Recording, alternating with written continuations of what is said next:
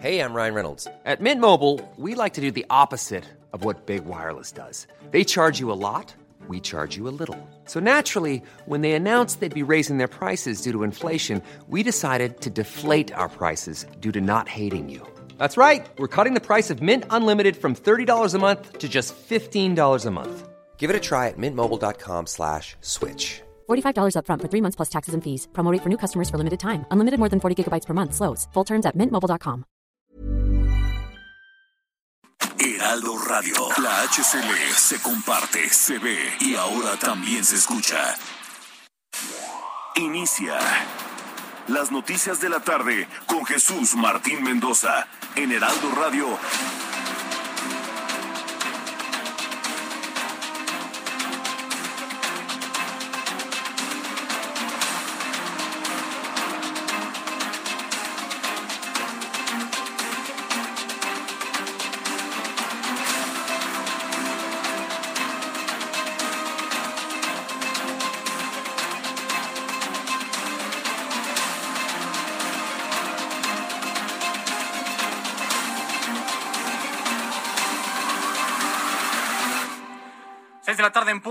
Tiempo del centro de la República Mexicana. Estas son las noticias de la tarde a través del Heraldo Radio. Mi nombre es Carlos Allende. A nombre de Jesús Martín Mendoza, les doy la bienvenida a esta emisión a través del 98.5 de su FM, 100.3 en Guadalajara. Y eh, a, en la hora, la hora 6.01, vamos a tener eh, mucho y eh, vamos a tener mucho mucha información aquí con nosotros, como de que no, para que nos acompañen durante todo este tiempo, estas dos horas que vamos a tener de eh, transmisión para llevarles lo más importante a, eh, que ha ocurrido a nivel nacional e internacional. Hoy, dentro de las cosas que suceden y son conmemoradas, el jubileo de platino de la reina de Inglaterra, los 70 años de reinado allá de la reina Isabel II. Hoy fue una, el inicio de las conmemoraciones en, todo el Reino Unido, no solamente en Inglaterra, también este, se van a hacer festejos en Canadá, que es parte de la mancomunidad, en Australia y en diferentes partes del Reino eh, de que el Reino Británico. Pero bueno, sin más preámbulo, vamos ahora a un resumen de noticias. El gobierno de los Estados Unidos extraditó al ex gobernador de Chihuahua, César Duarte Jaques, a nuestro país, donde se le imputan los delitos de asociación delictuosa y peculado por más de 96 millones de pesos. Adán Augusto López, secretario de Gobernación, rechazó haber amenazado y mandado un mensaje a Alejandro Moreno, líder nacional del PRI, para presionarlo y que se votara a favor de la reforma eléctrica. El sistema de alerta sísmica mexicano registró un sismo de 4.8 grados con origen en la costa de Guerrero, cercano a Acapulco. No se tienen afectaciones de ningún tipo. Sin embargo, personas en la Ciudad de México reportaron movimientos en la capital. Un juez modificó la medida cautelar de prisión preventiva a Jaime Rodríguez Calderón, alias El Bronco, al pasarla a arraigo domiciliario por el presunto abuso de autoridad que ejerció en la requisa a la Ecovía en 2016. La empresa tabacalera Philip Morris México lamentó la decisión del gobierno federal de prohibir los vapeadores y cigarros electrónicos porque incita un crecimiento del mercado negro, poniendo en riesgo a los menores de edad y termina con las libertades de los usuarios de estos productos. El gobierno de la Ciudad de México destacó que el paro masivo de transportistas que inició este jueves a las 7 de la mañana fue totalmente desactivado en menos de cuatro horas a través de operativos de la Secretaría de Seguridad Ciudadana sin que se presentara ningún altercado. El Departamento de Policía de Racine, en Wisconsin, Estados Unidos, alertó por un tiroteo, el, segundo que tenemos en días consecutivos allá en, Estados Unidos, durante un funeral en el cementerio Graceland. Se reportan cinco personas heridas, quienes fueron trasladados al hospital. Se desconoce el estado de gravedad de los heridos. Hoy dieron inicio, les decía, las celebraciones en Londres por los 70 años de reinado de la monarca Isabel II tras dos años de cancelación por la pandemia de COVID-19. La reina Isabel II ha sido reportada delicada de salud, pero estuvo presente pidiendo a la población del Reino Unido confianza y entusiasmo. Elaine Bradhoft, abogada de Amber Heard, aseguró que la actriz no puede pagar a su exmarido Johnny Depp los más de 10 millones de dólares por daños y perjuicios que fueron impuestos por el jurado a causa de encontrarla culpable por difamación a su ex esposo y actor británico.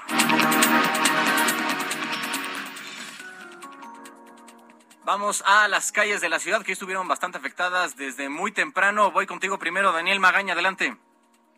Carlos, muy buenas tardes. Efectivamente, y es que fíjate que ante pues esta pues, amenaza que se cumplió de varias organizaciones de transporte público pues de estrangular el tránsito vehicular en las principales vialidades.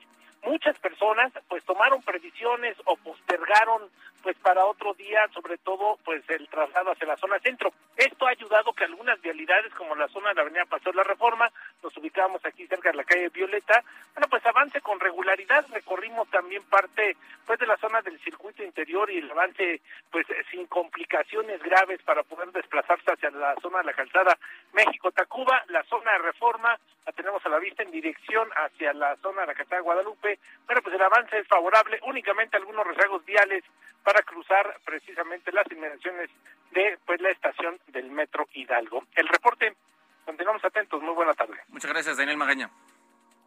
Continuamos. Son, son las 6.05, 6.05 de la tarde, aquí en tiempo del centro de la República Mexicana. ¡Julio, Julio! ¿Pronto? Llegará el día de hacer realidad mis sueños. Pues ya llegó. Con el colchón individual Gala a 1,249 pesos. O matrimonial a solo 1,549 pesos. Con Julio, lo regalado te llega. Solo en Soriana. A julio 28. Aplican restricciones.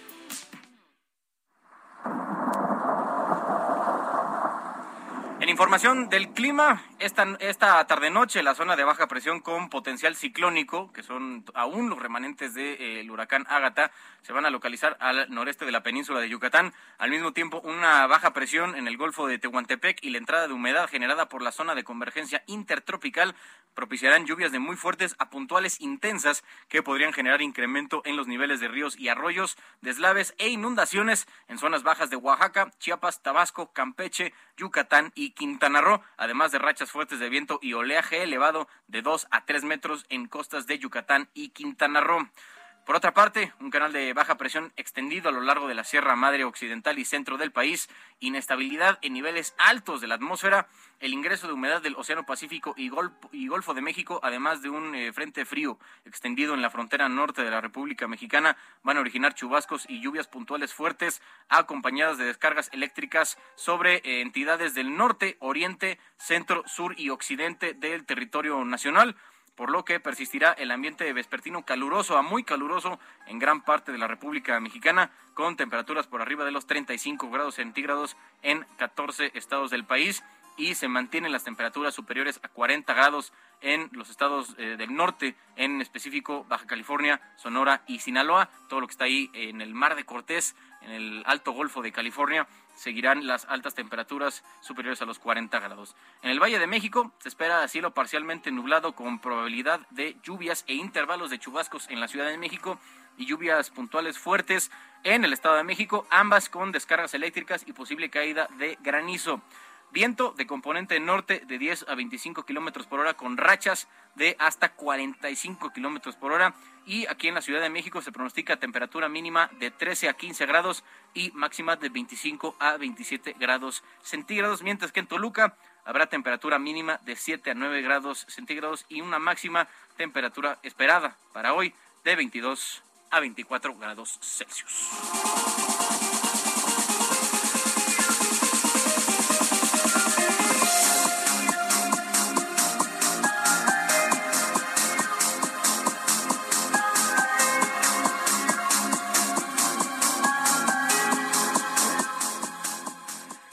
Empezando con la información de, este día, César Duarte, el exgobernador de Chihuahua, ya fue extraditado a México por decisión del gobierno de los Estados Unidos. El exfuncionario tiene en su contra una orden de aprehensión en nuestro país donde se le adjudican los delitos de peculado y asociación delictuosa por más de 96 millones de pesos, delitos cometidos durante tres años durante su mandato allá en, en Chihuahua entre 2011 y 2014. Más información la tenemos con eh, mi compañero Federico Guevara, nuestro corresponsal en Chihuahua. Adelante, Federico. Buenas tardes, efectivamente, como tú bien comentas, ya ya se formalizó la extradición del ex gobernador César Duarte. Eh, luego de casi cinco años de espera y dos años siete meses que estuvo en prisión en la ciudad de Miami, Florida, Finalmente, César Duarte se encuentra en México y tras su arribo o tras su extradición a la Ciudad de México, la gobernadora del estado, María Eugenia Campos, comentó. Mi gobierno no habrá ni perdón ni olvido para los exgobernadores. Habremos de concretar por fin la extradición del exgobernador y celebro que de esta forma pueda llevarse el proceso judicial en México para que se haga justicia, esa justicia que tanto nos prometieron y que ahora finalmente haremos realidad. En Chihuahua, estamos listos para que se dé continuidad a las investigaciones y se lleven a cabo los procesos de esta y de todas las denuncias pendientes, siempre con apego irrestricto a la ley. Por su parte, la Fiscalía General de la República puede también solicitar la atracción del caso particular al ámbito federal. Y finalmente, el fiscal general del Estado, Roberto Fierro, acaba de hacer una declaración hace unos minutos en donde dice que ya se está efectuando el traslado del ex gobernador César Duarte por parte de los elementos de la Marina de México aquí a la ciudad de Chihuahua.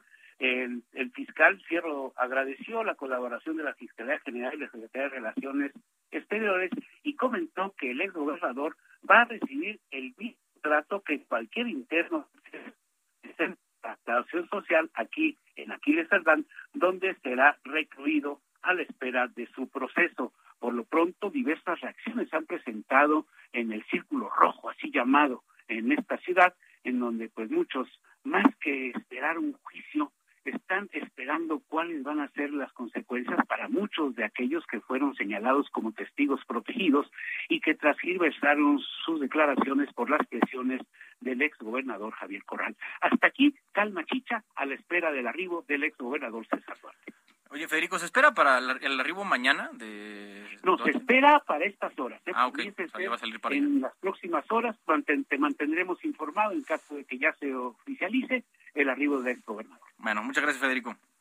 Gracias, seguimos en contacto. Seguimos en contacto, claro que sí. Y acuérdense que este, el, gobernador, bueno, ex gobernador Duarte, lo aprendieron en Estados Unidos el 8 de julio del 2020. O sea, iba para cumplir dos años eh, bajo arresto y en proceso de extradición desde Estados Unidos a nuestro país, un poco eh, pues, tardado, o sea, se dilató un poco el, proceso, pues más por la pandemia y todo ese rollo, que el mismo ha pasado con, con el caso de Genaro García Luna, más porque, digo, en el caso de García Luna, porque es eh, un caso muy complicado, o sea, se han dado declaraciones de que hay más de un millón de pruebas en contra del exsecretario de Seguridad Pública, pero eh, al final, al menos qué bueno que ya la, extradición se, pudo dar y que enfrentará la justicia en su estado, donde está acusado de, de desviar 96 millones, que es lo que al parecer, al parecer la Fiscalía de Chihuahua puede probar con cierto nivel de certeza, aunque la investigación que reveló la Operación Zafiro, este desvío de recursos públicos hacia empresas fantasma vinculadas al PRI que presuntamente habrían sido usados como financiamiento ilegales de campaña, en Chihuahua ubicaban un eh, desvío de 250 millones de pesos, allá por 2016 eh, y 17. Pero eh, estaremos viendo qué es lo que pasa con este caso allá al norte del país. Le decía al principio que hoy se registró un sismo de magnitud 4.8 grados con origen en el Océano Pacífico, específicamente en la costa de Guerrero con cercanía a Acapulco, informó el sistema de alerta sísmica mexicano que y por el momento no tenemos afectaciones de ningún tipo, simplemente fue una eh, alerta que se hace por la instalación de, del sismo ya en, Acapulco. Algunos capitalinos informaron que el, este movimiento pudo percibirse en la capital, aunque con una intensidad baja. Las autoridades de la Ciudad de México declararon que el, movimiento telúrico no requería activar las alertas sísmicas. creo que el límite es como 5, magnitud 5, más o menos. Bueno, oigan, y ahora es momento de eh, pues, abordar este tema que se ha hablado mucho a lo largo de la semana por la revelación de distintos audios, tanto por la gobernadora de eh, Campeche como específicamente en este caso del todavía eh, presidente nacional del PRI, Alejandro Moreno. Porque hoy el secretario de Gobernación, Augusto López, dijo que él no amenazó ni mandó mandar un mensaje de, de amenaza a Alejandro Moreno para presionarlo y que su grupo parlamentario votara a favor de la reforma eléctrica. Sobre este tema voy con eh, Francisco Nieto, reportero del Heraldo Media Group. Francisco, ¿cuáles eh, fueron las declaraciones de Adán Augusto cuando fue cuestionado sobre si mandó a amenazar a, Alito o no? Carlos, ¿qué tal? Muy buenas tardes. Pues hoy en la tarde el, secretario de Gobernación, Adán Augusto López Hernández, eh, negó que haya mandado amenazar al presidente nacional del PRI, Alejandro Moreno, a través de su amigo, el senador del Verde, eh, Manuel eh, Velasco, entrevistado en la calle de Corregidora, allá afuera del Palacio Nacional, el titular explicó que sería pues incapaz de mandar un recado de esa índole con un amigo, refiriéndose a Manuel Velasco, que pues eh, no no negó, no amenazó a nadie, explicó que pues que ellos en la oposición cuando eran opositores sufrían de esos mismos ataques, pero que ahora ya es distinto. Escuchemos al secretario de Gobernación cómo lo explicó con sus propias palabras. Ah, ¿y usted cree que con este tono de voz yo voy a amenazar a alguien? No, pues no. No, Manuel es mi amigo, es una gente a la que yo estimo. Me tocó ser senador cuando él era gobernador de Chiapas y pues yo nunca le pediría a un amigo que transmitiera un mensaje de esa categoría porque nosotros no creemos en esos métodos. Y Carlos, por la mañana el presidente López Obrador ya en su mañanera descartó que haya focos rojos de inseguridad y violencia en los seis estados que celebran elecciones el próximo domingo. Al contrario, aseguró que hay mucha tranquilidad y convocó a toda la ciudadanía a que acuda a votar este eh, domingo. Dijo que la gente participa, que si la gente participa en las elecciones, pues le va a ganar a los tramposos que quieren comprar votos. También escuchemos al presidente López Obrador. No hay hasta ahora ningún reporte de que no se vaya a instalar una casilla. No hay eh, ningún indicio de violencia. De todas maneras, la Guardia Nacional va a estar pendiente en todos lados para darle protección a los ciudadanos y no tener miedo, no dejarse apantallar, porque la abstención ayuda a los eh, eh, mapaches electorales. Y bueno, pues esto fue parte de lo que ocurrió en Palacio Nacional, Carlos. Bueno, pues estamos igual pendientes qué es lo que sucede el domingo. Gracias, Francisco. Buenas tardes. Muy buenas tardes a Francisco Nieto con este tema de eh, pues, doble, ¿no? Estaban hablando de, estas implicaciones sobre el audio revelado por eh, Alejandro Moreno sobre esta este, esta conversación que tuvo con el senador del Verde eh, sobre pues, justo un mensaje entre comillas en clave o velado que venía de gobernación en, en teoría para motivar de cierta forma el voto a favor del de, el PRI a la reforma eléctrica, cosa que no pasó, y como respuesta a todos los audios que ha eh, estado publicando la gobernadora de Campeche eh, de, en, sus diferentes versiones ¿no? con, con, con Alejandro Moreno, él contestó con este, este audio y eh, se ha tornado un poco turbia la eh, discusión alrededor de este caso. Pero en el mediodía de, de, hoy, el gobierno de la Ciudad de México destacó que el paro masivo de transportistas que inició a las 7 de la mañana fue eh, totalmente desactivado en, en, menos de cuatro horas a través de operativos de la Secretaría de Seguridad Ciudadana sin que se presentara ningún altercado entre policías y manifestantes. Sin embargo, los transportistas anunciaron que si el gobierno capitalino no atiende sus demandas, la próxima semana van a volver a realizar bloqueos en la capital, ya que se ha mantenido el rechazo al alza de tarifas. Carlos Navarro, nuestro reportero allá en eh, la Ciudad de México, ¿qué nos puedes dar de, de, contexto sobre este operativo que se hizo en la mañana para intentar liberar las vialidades principales aquí en la ciudad? Buenas, buenas tardes, Carlos. Te saludo con gusto a ti, al auditorio, y te comento que sí, desde las 7 de la mañana, en 16 puntos de la Ciudad de México, en el norte, sur, oriente y poniente, se instalaron 16 bloqueos por parte de alrededor de mil transportistas. En este caso se bloquearon zonas importantes como la avenida Zaragoza, Insurgentes Norte o Constituyentes. Sin embargo, duraron solo cuatro horas, Carlos, desde las 7 de la mañana a las 11 y es que con un operativo de alrededor de mil elementos de la Secretaría de Seguridad Ciudadana de la Ciudad de Mico fueron replegados sin, sin que hubiera algún conato de bronca y después de esos bloqueos eh, donde los transportistas exigían un aumento de cinco pesos en la tarifa, la jefa de gobierno Claudia Sheinbaum aseguró que primero tiene que mejorar la calidad en el servicio. En conferencia de prensa, la mandataria señaló los apoyos que ha brindado a los, a los transportistas.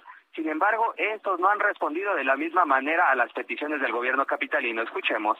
Aún así no lo han cumplido. Entonces, en esta ocasión están pidiendo un aumento de tarifa y ni siquiera están aceptando el compromiso que, les está que se les está planteando. Entonces, evidentemente estamos en una mesa de trabajo, pero lo que estamos pidiendo por parte del gobierno de la ciudad, y estamos convencidos, es que tiene que mejorar el servicio de transporte público concesionado de la Ciudad de México. Hemos puesto GPS, es decir, se ha dado un apoyo muy importante al transporte y aún así del otro lado no se ha cumplido.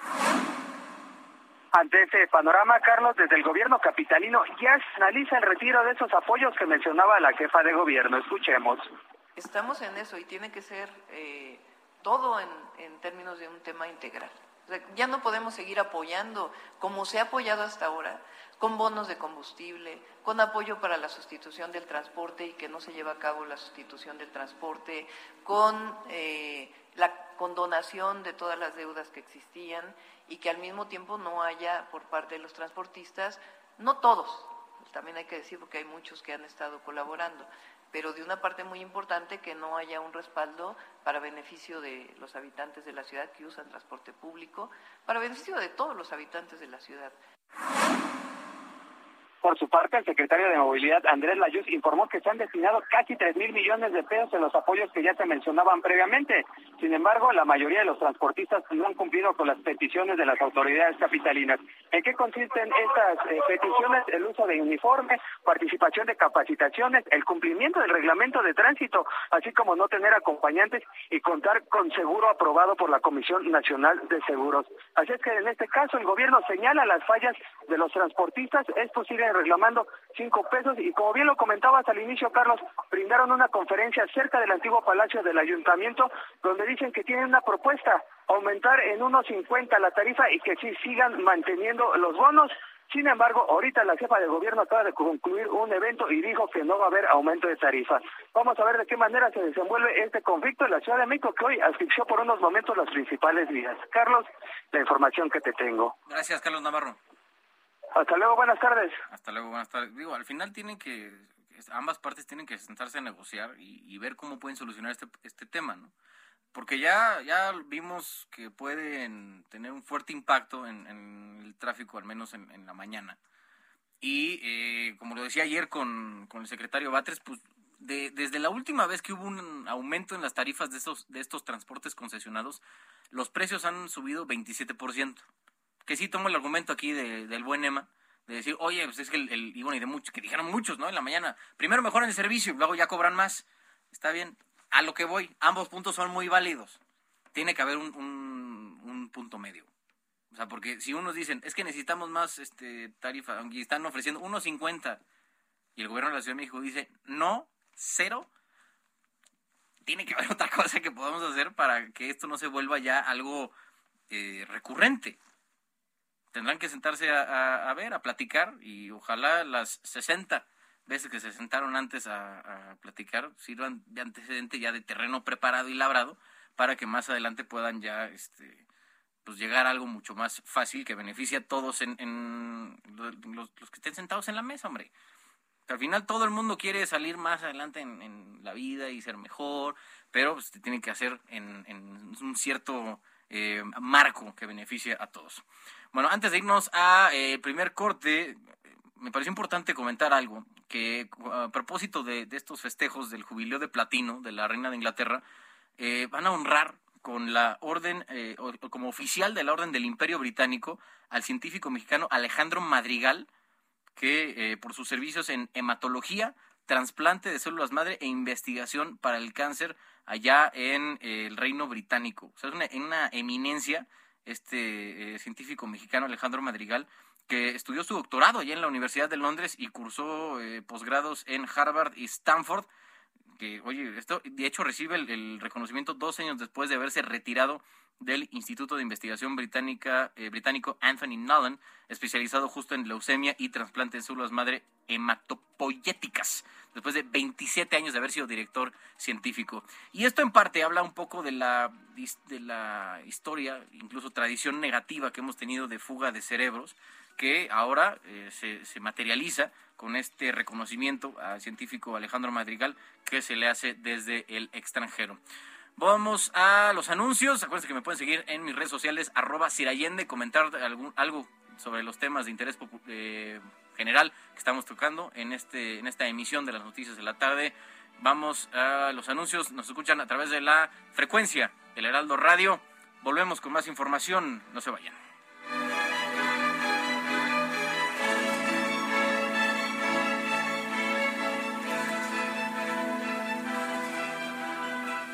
Escuchas a Jesús Martín Mendoza con las noticias de la tarde por Heraldo Radio, una estación de Heraldo Media Group.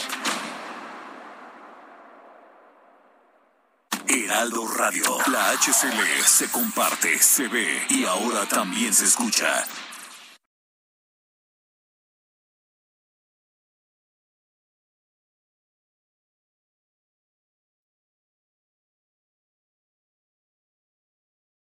Heraldo Radio 98.5 FM, una estación de Heraldo Media Group, transmitiendo desde Avenida Insurgente Sur 1271, Torre Carrachi, con 100.000 watts de potencia radiada. Escucha las noticias de la tarde con Jesús Martín Mendoza. Regresamos. Esta oferta llega con mucha energía. 3x2 en todos los cereales, avenas, granolas y barras de cereal. Y además, pantalla BIOS de 32 pulgadas Smart TV a solo 3,490 pesos. Con Julio, lo regalado que llega. Solo en Soriana. A junio 2. Aplica restricciones.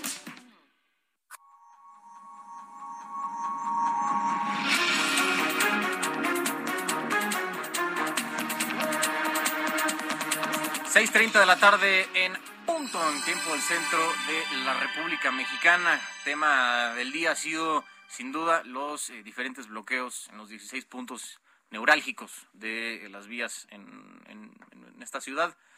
Y eh, para hablar sobre el tema, tengo en la línea y le agradezco mucho a Francisco Carrasco, vocero de la Fuerza Amplia de Transportistas. Francisco, ¿cómo está? Buenas tardes.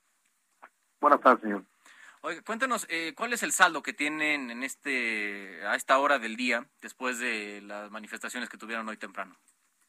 Bueno, pues el saldo es que se, hizo la manifestación, se llegó a esta parte, digo, donde no queríamos llegarla, pero sí se, sí se realizó. La situación que la autoridad sigue en esa razón, queriendo argumentar cosas que son irrelevantes definitivamente, que podíamos haberlas resuelto y haberlas este, eh, realizado sin llegar a esta parte. Digo, salen a decir que, que porque nos falta una camisa, nos falta un uniforme, nos falta una placa, y las placas esto nos está de nosotros porque no nos las, no nos las dan este, las placas, las pagamos y no las entregan. Son cosas muy, de ver, para mí son irrelevantes porque salen a decir cosas que no son no están dentro de lo que hemos venido platicando, trabajando para el incremento de la tarifa. Digo, no, no, no hay, no, no, son realmente los, los fundamentos reales que debería hacer para negar el incremento de la tarifa. Eh, Francisco, creo que ha habido una eh, falta de claridad entre qué es lo que ustedes entendieron de las negociaciones que tuvieron con el gobierno de la ciudad y lo que al parecer ellos eh, entendieron, ¿no? con ellos me refiero al gobierno. ¿Nos puedes contar cuáles fueron las, eh, los puntos que se tocaron específicos de las negociaciones que justo fraguaron esta, esta eh, como incongruencia que hemos visto? Porque el gobierno dice, no, nosotros no acordamos nada y el Frente Amplio de, frente, la Fuerza Amplia, perdón, de transportistas están diciendo, hubo un acuerdo que en mayo íbamos a revisar el aumento de tarifas. O sea, ¿dónde, fue que hubo esta, esta desconexión en, en los acuerdos?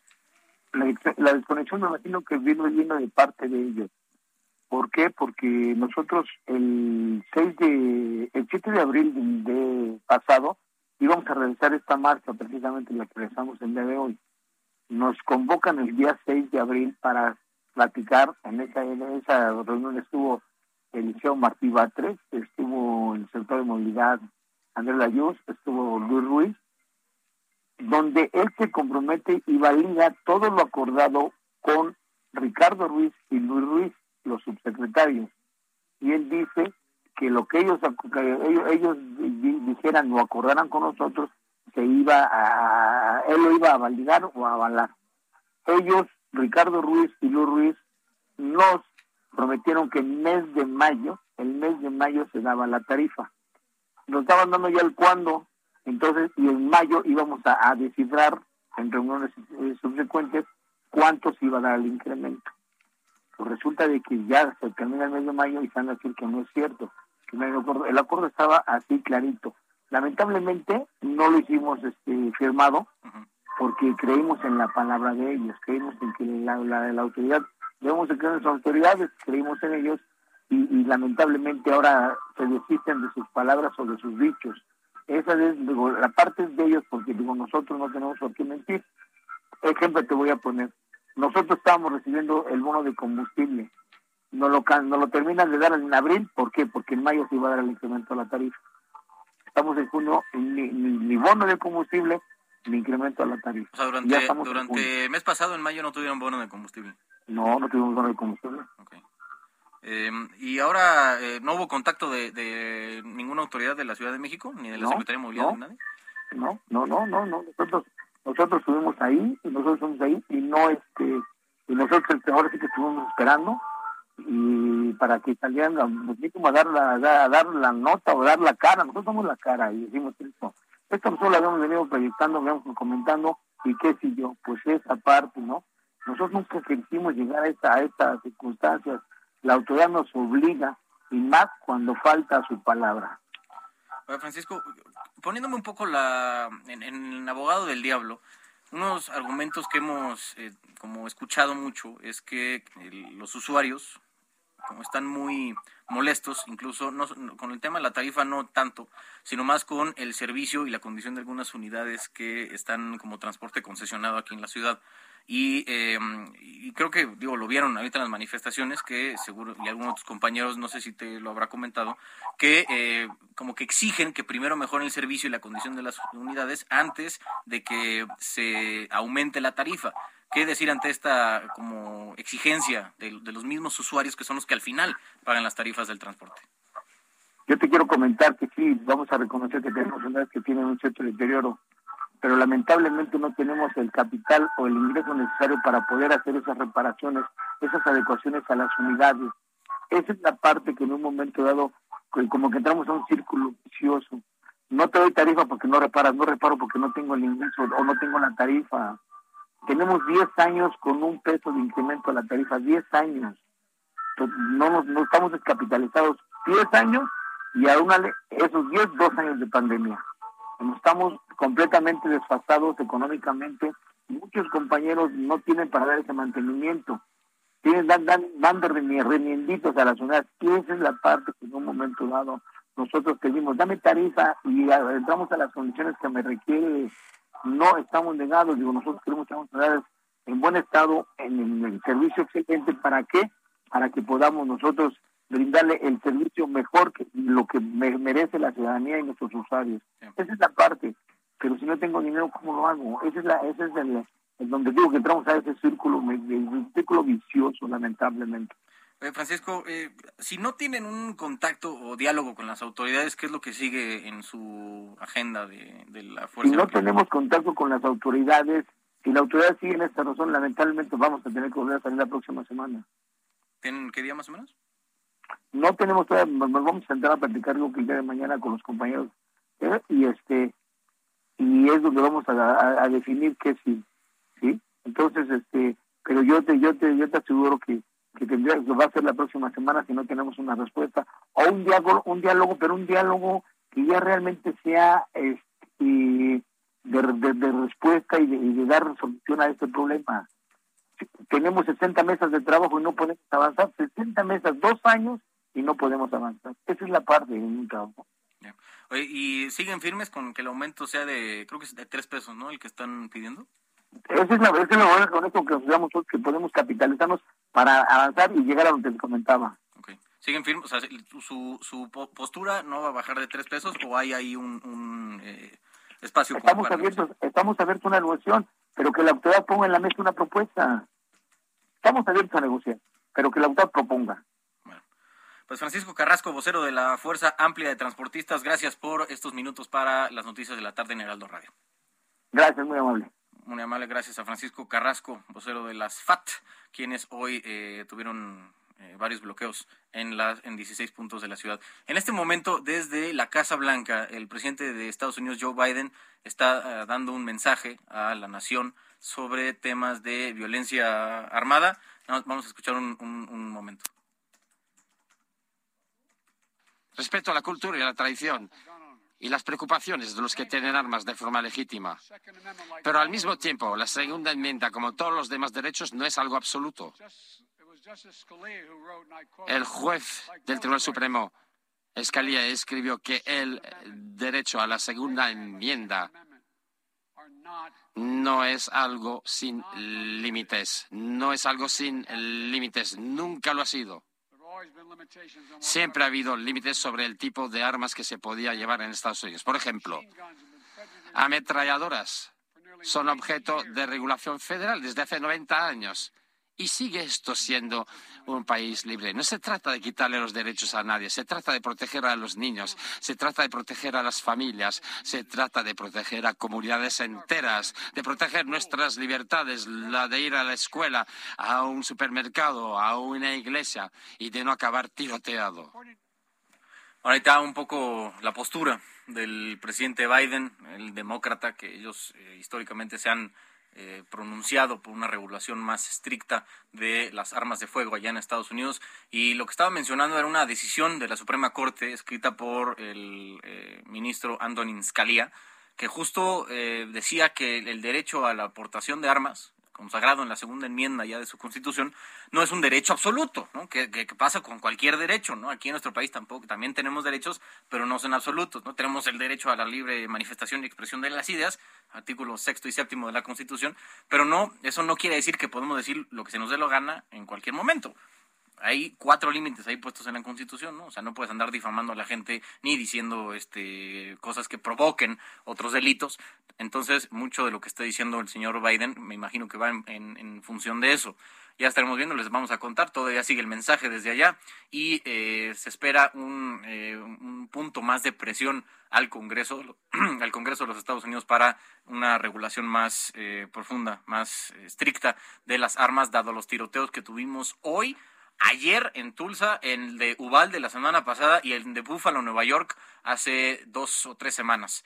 Entonces, eh, se ha subido mucho el tema de las armas allá en Estados Unidos. Mientras tanto, aquí en eh, México, el presidente de la Cámara de Diputados, eh, Sergio Gutiérrez Luna, afirmó que los diputados de su bancada Morena van a reforzar los motivos para negarle más recursos al INE después de la resolución de la Suprema Corte de Justicia de la Nación, cuyos eh, ministros invalidaron el recorte presupuestal de 4.913 millones de pesos aplicado por la Cámara de Diputados al INE en el presupuesto de egresos de la Federación 2020. 22, ¿no? Eso es lo que tenemos al eh, respecto, que eh, vale la pena aclarar que le dieron ahora, el proyecto del ministro González Alcántara, le dio una opción a la Cámara de Diputados. O le das estos 4.913 millones de pesos que pidió el INE desde el año pasado para sus diferentes actividades, o lo, la otra que puedes hacer es eh, justificar, ahora con razones técnicas, objetivas, ¿por qué no les vas a dar esa, ese dinero, ¿no? esa partida presupuestal?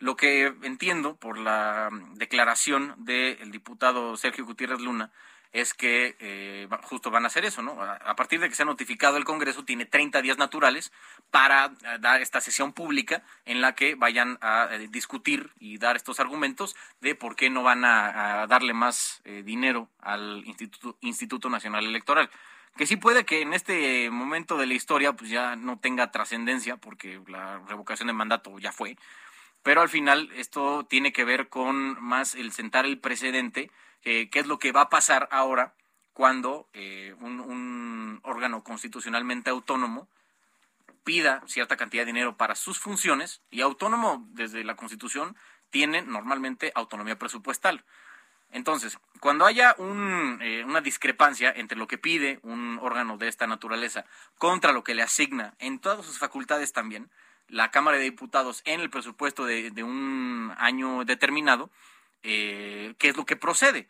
Y aquí lo que está diciendo la Corte es que se tiene que justificar con motivación reforzada y eh, rigor técnico en la decisión de por qué están haciendo este recorte, ¿no? Porque al final se tienen que garantizar también que eh, este organismo, sea cual sea, pueda cumplir con sus obligaciones constitucionales con el eh, dinero que se le asigne año con año.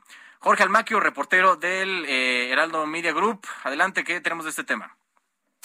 Gracias, Carlos. Amigos, así es. El presidente de la mesa directiva de la Cámara de Diputados, Sergio Gutiérrez Luna, indicó que ya preparan la respuesta a la Suprema Corte de Justicia de la Nación sobre la negativa de autorizarle al Instituto Nacional Electoral el incremento de presupuesto que solicitó, la cual iría en el mismo sentido. Gutiérrez Luna señaló que aunque podrían decidir dar los 4.800 millones de pesos que se reclamaron, estos recursos eran para la realización de la revocación de mandato que ya pasó y para una consulta popular que no se activó, por lo que no tendría caso otorgarles más dinero. Así lo dijo. ¿Qué visualizo yo? Que, que prevalecerá la decisión original porque Incluso la motivación del INE de pedir ese dinero adicional tenía que ver con el ejercicio de revocación de mandato y con la posibilidad de una consulta popular.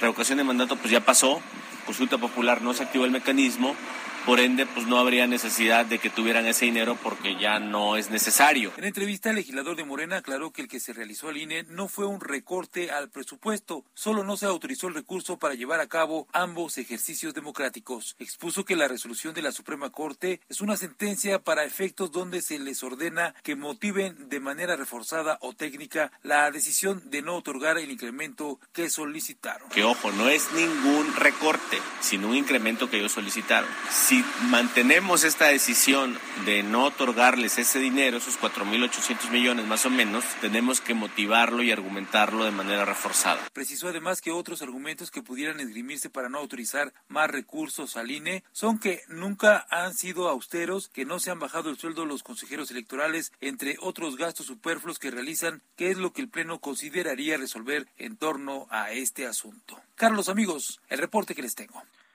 Muchas gracias, muchas gracias a Jorge Almaquio sobre este tema que, digo, si bien es cierto que el diputado Gutiérrez Luna tiene un punto en decir que el INE técnicamente ya no necesita ese dinero porque eh, sí lo estaba pidiendo como previendo que en este año se activaría la revocación de mandato y, eh, y la, la, una consulta popular, una, la revocación ya pasó hace, hace ya varias semanas y la eh, consulta no fue activada.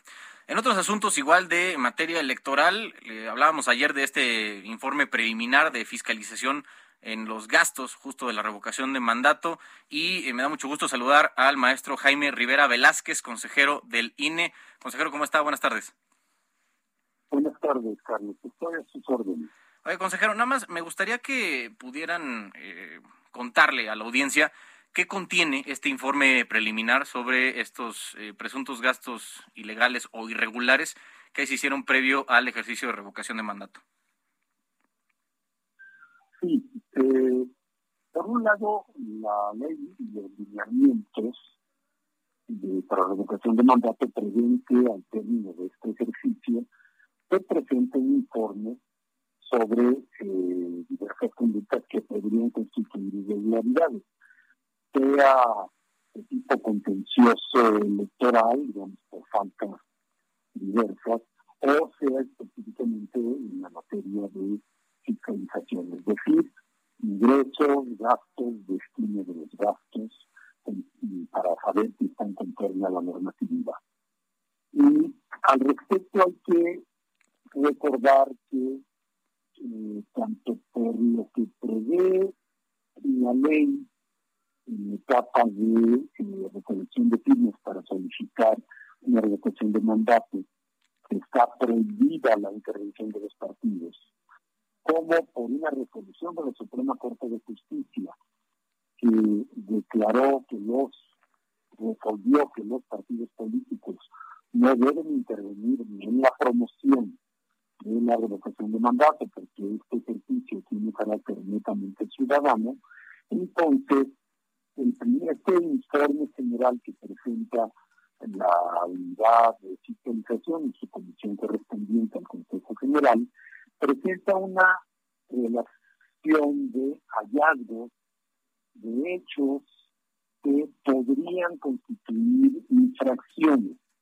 Uso este, esta forma condicional del verbo porque son, hay, hechos que constituyen indicios que podrían efectivamente ser infracciones, pero que no se dictaminan todavía en el informe.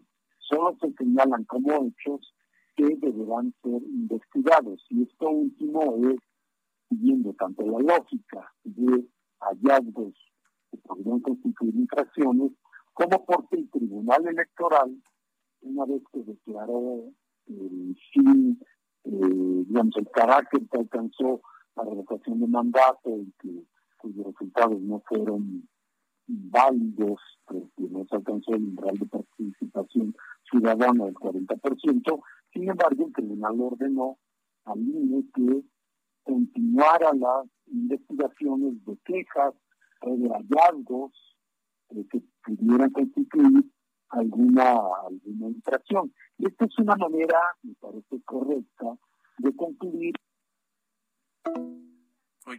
ahí perdimos al, al consejero, pero justo estábamos viendo, ¿no? Estaba relatando cómo, a pesar de que el, el, el ejercicio fue declarado como inválido por el Tribunal Electoral, ¿no? Por aquello de, que no se alcanzó el umbral, umbral de participación del 40%, igual el, el tribunal mismo les ordenó eh, que, se, que se investigara si, si hay, algo, hay o hubo conductas que eh, fueran irregulares, fueras de la ley, para que los mismos fueran eh, pues castigados, ¿no? Porque pues, al final puedes quebrar, romper la ley o, pintar fuera de la línea, a pesar de que se haga válido un ejercicio o no.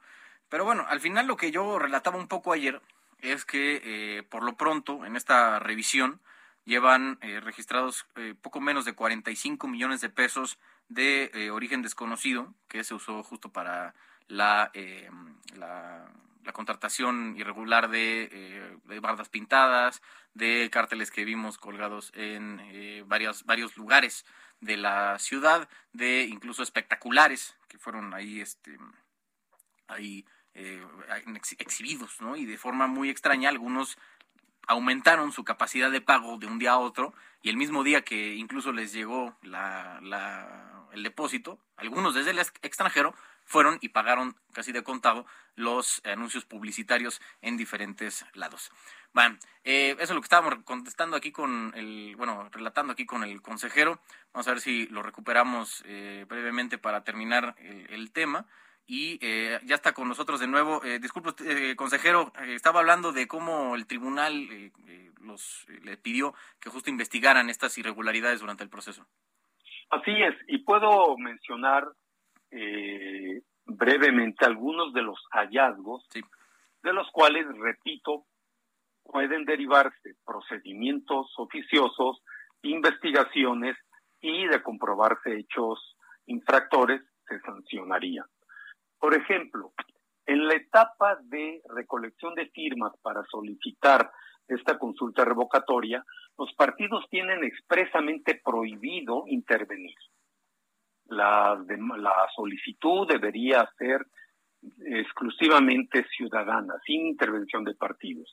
Algunos de los hallazgos que tenemos es que dos partidos eh, contrataron personas, les pagué, como empleados del partido, les pagaron, eso está comprobado, pagaron salarios u honorarios, y estas personas que recibieron dinero del partido por ejemplo, del PT, recibieron un millón cuatrocientos mil pesos en conjunto, se identificaron como auxiliares. Se trata de 18 auxiliares que trabajaron o presuntamente trabajaron eh, recolectando firmas en días y horas laborales para solicitar la revocación de mandato. Si estos hechos, estos hallazgos eh, que se investigarán y se dará garantía de audiencia para que los, los involucrados den su explicación. Si la conclusión fuera que efectivamente este partido gastó dinero en promover la recolección de firmas, sería una falta que se tendría que sancionar. Y hay una conducta semejante del partido Morena, eh, también por un monto mayor, eh, que también contrató, eh, digamos, presuntamente contrató personal para recolectar firmas. Estuvieron laborando al mismo, en el mismo periodo de recolección de firmas. Antes no estaban contratadas estas personas y después terminó su contrato. Bueno, aquí hay, aquí hay indicios de posible gasto de partidos en la recolección de firmas. Eso está prohibido y no es que en este momento podamos sancionar, sino hablamos de probables infracciones que deben investigarse, aclararse y solo y no podemos adelantar las conclusiones, pero si éstas concluyeran que sí hubo infracción, deberían ser sancionadas. Tenemos, por ejemplo, también que el Partido Morena, a través de su periódico Regeneración, estuvo promoviendo en la etapa de recolección de firmas la eh, la participación en la revocación de mandato y en la etapa después de la convocatoria la, a esta consulta revocatoria realizó también publicaciones que directa o indirectamente hacen llamado a la la participación consejero, en esta consulta. perdón que lo interrumpa, pero necesitamos irnos a un corte de programado, nada más si nos aguanta unos tres minutillos en lo que regresamos para darle este final correcto a este tema. ¿Me aguanta? Con mucho gusto. Muchas gracias, consejero. Volvemos después de estos mensajes. Escuchas a Jesús Martín Mendoza con las noticias de la tarde por Heraldo Radio, una estación de Heraldo Media Group. Heraldo Radio, la H que sí suena y ahora también se escucha.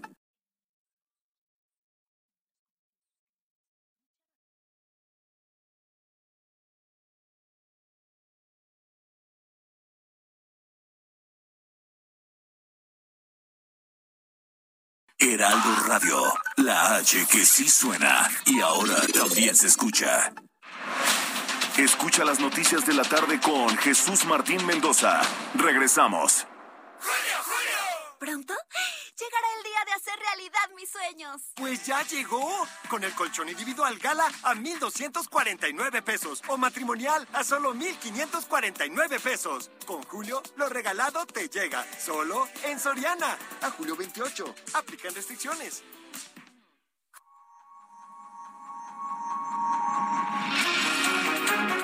Estamos hablando con el consejero Jaime Rivera Velázquez sobre este informe preliminar que hizo la Unidad Técnica de Fiscalización sobre los gastos erogados eh, antes de la revocación de mandato. Entonces, estamos hablando, consejero, sobre lo, lo que encontró esta investigación preliminar en el periódico Regeneración. Sí, que en el periódico Regeneración hay elementos que pueden considerarse propaganda a favor de este proceso y ello está fue prohibido por la Suprema Corte de Justicia de la Nación. Eh, hay también una eh, informes de hallazgos que podrían o no constituir algunas faltas y que por lo tanto deberían investigarse. Se trata de los anuncios espectaculares que fueron muy abundantes en buena parte del país y sobre los cuales se han hecho indagaciones para conocer eh, quién los contrató y el origen del dinero para contratarlos. En muchos casos las respuestas han sido eh, ausentes o evasivas o incompletas. En otros, porque en eso tendría que averiguarse, por ejemplo, si los pagó un partido, estaría cometiendo también una infracción a la ley. Ahora bien, también eh, tenemos que, en muchos casos, eh, quienes son identificados como quienes contrataron tales anuncios espectaculares en las vías públicas son particulares. Y bueno, como ciudadanos tienen derecho a hacerlo. Sin embargo, cabe preguntarse sobre el origen de ese dinero por parte de algunos particulares. Y una cosa que podría indagarse es, por ejemplo, la capacidad económica de personas. Si de pronto aparece un particular con una capacidad económica muy limitada y que sin embargo contrató varios espectaculares que pueden sumar eh, más de 100 mil pesos, pues cabría preguntarse cómo obtuvo ese dinero, por parte de quién. Debo subrayar que estos son hallazgos preliminares que solo en algunos casos nos revelan indicios de posibles o probables infracciones. ¿Cuál es el camino? A partir de tales indicios se harán indagaciones con todos los medios y atribuciones que tiene el INE para indagar eh, sobre eh, hechos públicos, eh, gastos visibles, sobre origen del dinero. Por supuesto, las personas que sean requeridas, sean particulares o sea algún partido, tendrán derecho de audiencia para que hagan las aclaraciones pertinentes que más les convengan. Y por último, ya con todos los elementos, después de eh, seguir un procedimiento rigurosamente reglamentado conforme a reglas jurídicas, eh, se sacarán conclusiones. Y las conclusiones podrían eh, declarar procedente o improcedente la presunción de alguna falta. Si hay alguna falta que después de todo este procedimiento se comprueba que se cometió, habrá sanciones. Pero hoy no podemos anticipar ninguna conclusión, ni siquiera eh, presunciones como tales, sino únicamente indicios que deben investigar. Esa es una forma correcta de actuar. Y si hay algún actor político que cometió infracciones, pues deberá ser sancionado. Pero eso tendría que ser probado debidamente después de escuchar a todos los involucrados. Bueno, pues estaremos pendientes, consejero Jaime Rivera. Muchas gracias por estos minutos. Gracias a usted. Que tenga buena tarde. Igualmente, buena tarde para el consejero Jaime Rivera. Cuando son las siete con cinco, tiempo del centro de eh, la República Mexicana, vamos a un resumen de lo más importante al momento.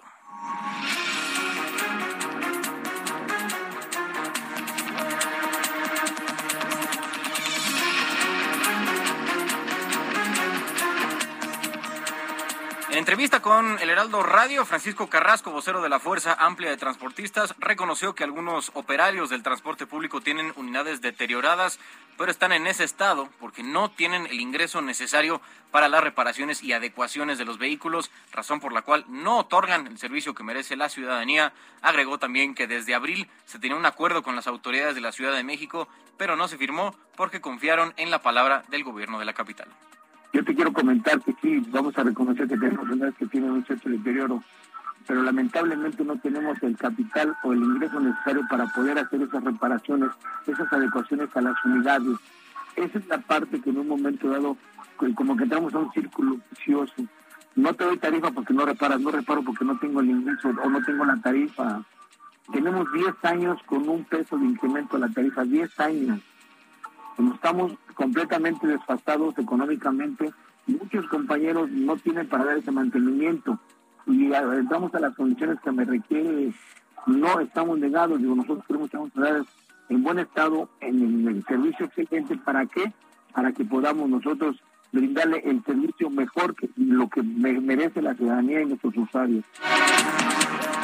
El maestro Jaime Rivera, consejero del INE, informó en entrevista con este espacio de noticias que el Tribunal Electoral ordenó al Instituto Nacional Electoral que continuara con las investigaciones de quejas y hallazgos de propaganda política por parte de diferentes actores políticos, entre ellos mencionado por el consejero Morena y el PT, sobre la promoción de la revocación de mandato, las cuales deben sancionarse porque los partidos políticos y funcionarios no deben promover esta consulta por ser de carácter ciudadano, a pesar de que no se hizo válido este ejercicio electoral al no alcanzar el eh, umbral requerido de participación los partidos tienen expresamente prohibido intervenir. La, la solicitud debería ser exclusivamente ciudadana, sin intervención de partidos. Algunos de los hallazgos que tenemos es que dos partidos, eh, recolectando firmas en días y horas laborales para solicitar la revocación de mandato. Si estos hechos, estos hallazgos si la conclusión fuera que efectivamente este partido gastó dinero en promover la recolección de firmas, será una falta que se tendría que sancionar. Y hay una conducta semejante del partido Morena de posible gasto de partidos en la recolección de firmas. Eso está prohibido. Después de dos intentos fallidos, el Congreso de Veracruz aprobó este jueves el matrimonio igualitario. Con ello, la entidad se convierte en el estado número 27 en legalizar la unión entre personas del mismo sexo. La propuesta fue avalada con 34 votos a favor, 4 en contra y 0 abstenciones. En más, el Congreso de Baja California Sur decidió despenalizar el aborto durante las primeras 12 semanas de gestación. Baja California Sur es la décima entidad que hasta el momento decidió despenalizar el aborto, el aborto, pero esta es la primera ocasión que se realiza por una iniciativa ciudadana. Autoridades encontraron 40 bolsas de plástico con más de 100 cadáveres de perros en Naucalpan, Estado de México. La Fiscalía General de Justicia de la entidad inició una investigación por maltrato animal y se encuentra investigando la causa de muerte de los animales. El presidente de Estados Unidos, Joe Biden, urgió al Congreso de su país a que tomen medidas sobre las armas. El mandatario estadounidense indicó que una serie reciente de horribles tiroteos masivos debe impulsar a la nación a tomar medidas para evitar más tiroteos mediante la aprobación de restricciones de control de armas. Después de reunirse con familias que lloran a sus seres queridos asesinados en Búfalo, en Búfalo, Nueva York y Uvalde, Texas, Biden dijo que el mensaje de ellos era claro: hagan algo. También el presidente de Estados Unidos va a visitar Arabia Saudita este mes en un cambio radical para el mandatario que una vez eh, pidió el aislamiento de ese reino.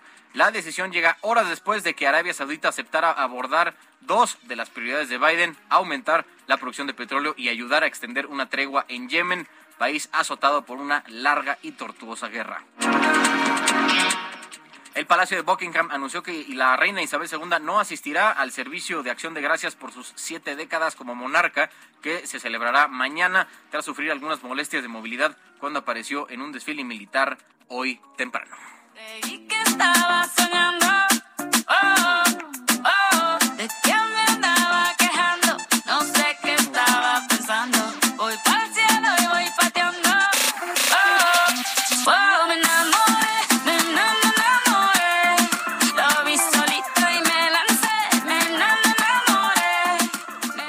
Españoles están afirmando que hay una ruptura entre la cantante Shakira y el futbolista del Barcelona Gerard Piqué, que eh, pues ya no es un rumor, ya está confirmado, al punto que, que trasciende es que Piqué la engañó con su exnovia Nuria Tomás, a quien dejó en 2010 tras iniciar un romance con la cantante colombiana. Los medios españoles incluso especulan que Nuria y Piqué ya viven juntos debido a los constantes viajes del futbolista de Barcelona a Madrid, donde en teoría viviría con Nuria. Contigo yo tendría 10 hijos. Empecemos por un par. Solamente te lo digo. Y justo el dato como curioso, incluso que es un poco más grave este asunto, es que esa canción de Me enamoré, creo que se llama, se la compuso a Piqué, ¿no? Eh, cosas que pasan.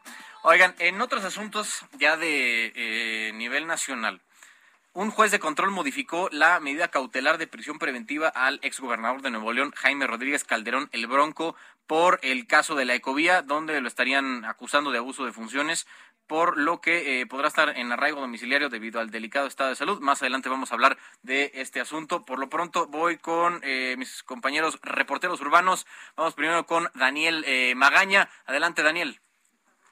¿Qué tal ahora con información vehicular para las personas que se desplazan a través de la avenida Chapultepec y se incorporan dirección oponiente de la zona pues, de Bucareli? Encontramos algo de carga vehicular, semáforo en operación en la calle de Versalles, pero a partir de aquí es una buena opción la zona de la avenida Chapultepec para trasladarse hacia la zona de Constituyentes o bien las personas que tienen como destino las inmediaciones de la estación del metro Juanacatlán. El sentido opuesto sí se traslada hacia Doctor Río de la Loza justamente en esta incorporación para cruzar por la zona también de Cuauhtémoc encontramos ligera rezago vehicular. Reporte. Muy buena tarde. Gracias, Daniel Magaña. Vamos eh, con eh, Mario Miranda, que está en otro punto de la ciudad. Adelante, Mario.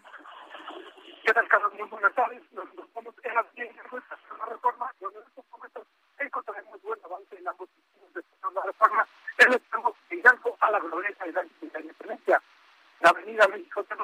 Vamos a restablecer la comunicación con Mario Miranda, se escuchaba un poco eh, entrecortado. Por lo pronto, Alan Rodríguez, tú estás en otro punto de la ciudad, adelante. Hola, ¿qué tal, Carlos? Amigos, muy buenas tardes. Tenemos carga que no deja de avanzar en la avenida Río San Joaquín, desde el cruce con periférico Manuel Ávila Camacho hasta el cruce con Mariano Escobedo. Y su continuación, la avenida Ejército Nacional Mexicano ya comienza a registrar severos asentamientos para todas las personas que se dirigen hacia la zona de circuito interior. En el sentido contrario, a partir de Gutenberg hasta la zona de Mariano Escobedo, el avance es continuo y queda despejado en su continuación de la avenida Río San Joaquín esto hasta el cruce con la avenida Ingenieros Militares, y es que a partir de este punto ya tenemos avance a vuelta de rueda para quienes se incorporan hacia la zona de periférico. Quienes se desplazan por la lateral y carriles centrales de periférico, tenemos bastante carga desde Río San Joaquín hasta la zona de Lomas Verdes, y en el sentido contrario, avance lento desde la zona de Primero de Mayo hasta el cruce con la avenida Paseo de las Palmas. Tómelo en consideración. Muchas gracias, Alan. Estamos al pendiente. Buenas tardes. Volvemos con Mario Miranda. Adelante con tu reporte, Mario. ¿Qué tal, Carlos? Buenas tardes. Pues nos encontramos en la Avenida Hidalgo y Paseo de la Reforma. En estos momentos encontraremos buen avance en ambos sentidos de Paseo de la Reforma en el tramo de Hidalgo a la glorieta del Ángel de la Independencia. La Avenida México Tenochtitlan de Guerrero a Insurgentes con carga vehicular en ambos sentidos.